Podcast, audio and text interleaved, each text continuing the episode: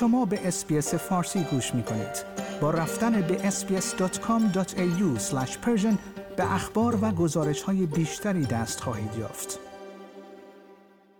ایران از نسخه ارتقا یافته موشک مافوق صوت خود در نمایشگاهی نظامی رونمایی کرد.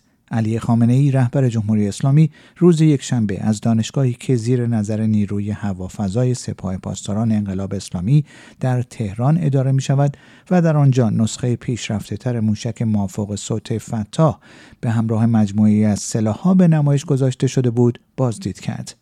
در این نمایشگاه همچنین نسخه جدید از سری پهپادهای شاهد و نسخه ارتقا یافته سامانه دفاع موشکی نه دی با قابلیت پرتاب پرتابه های کوتاه تا میانبرد رونمایی شد. سپاه همچنین سامانه دفاع موشکی جدیدی به نام مهران را به نمایش گذاشت که گفته می شود از موشک های سوخت جامد استفاده می کند. ایالات متحده آمریکا خواستار آزادی فوری کشتی اسرائیلی شده است که روز یکشنبه توسط شورشیان حوسی مورد حمایت تهران در دریای سرخ روبوده شد. بنا به گزارش ها شبه نظامیان حوسی به دلیل درگیری اسرائیل در غزه از یک هلیکوپتر برای ورود به عرشه کشتی باری حمله کردند. در همین حال اسرائیل روبودن این کشتی با 25 خدمه را حادثه بسیار بزرگ با پیامدهای جهانی اعلام کرده است. شورای امنیت ملی آمریکا نیز در بیانیه اعلام کرده توقیف کشتی گلکسی لیدر توسط حوسی ها در دریای سرخ نقض آشکار قوانین بین المللی است. ما خواستار آزادی فوری کشتی و خدمه آن هستیم.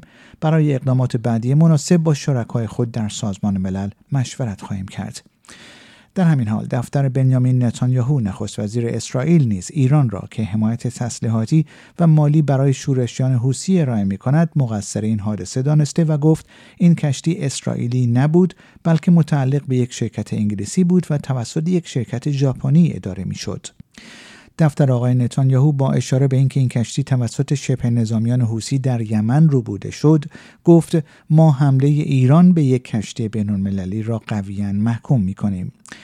دفتر آقای نتانیاهو افزود این کشتی با کارکنان غیر نظامی از ملیت های مختلف از جمله اسرائیلی ها ترکیه را در مسیر خود به سمت هند ترک کرد. این کشتی اسرائیلی نیست.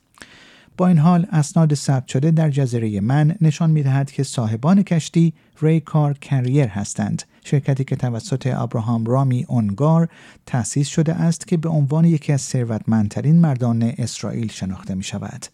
تایمز اسرائیل نیز گزارش داده است که آقای آنگار از این حادثه آگاه است اما نمی‌تواند اظهار نظر کند. کشتی ربایی روز یکشنبه که در سواحل یمن رخ داد یک روز پس از آن صورت می‌گیرد که حوسی ها هشدارهای چشمگیری مبنی بر کشتی های شما را غرق می کنیم با تصویری از یک کشتی تجاری اسرائیلی در آتش در دستان خود گرفته بودند.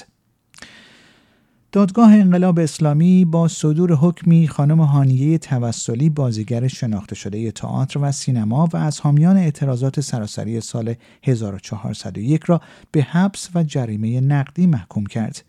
مریم کیان ارسی وکیل خانم هانیه توسلی روز یکشنبه 19 نوامبر در شبکه اجتماعی ایکس اعلام کرد که بر اساس رأی شعبه 26 دادگاه انقلاب موکلش به دلیل انتشار آنچه دادگاه انقلاب مطالب خلاف واقع و به قصد تشویش اذهان عمومی خوانده است به تحمل شش ماه حبس تعذیری و پرداخت 15 میلیون تومان جزای نقدی محکوم شده است که اجرای حبس به مدت سه سال معلق گردید.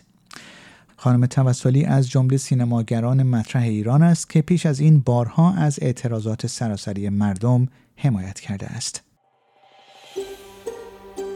آیا می خواهید به مطالب بیشتری مانند این گزارش گوش کنید؟ به ما از طریق Apple Podcast، Google Podcast، Spotify یا هر جای دیگری که پادکست های خود را از آن می گیرید گوش کنید.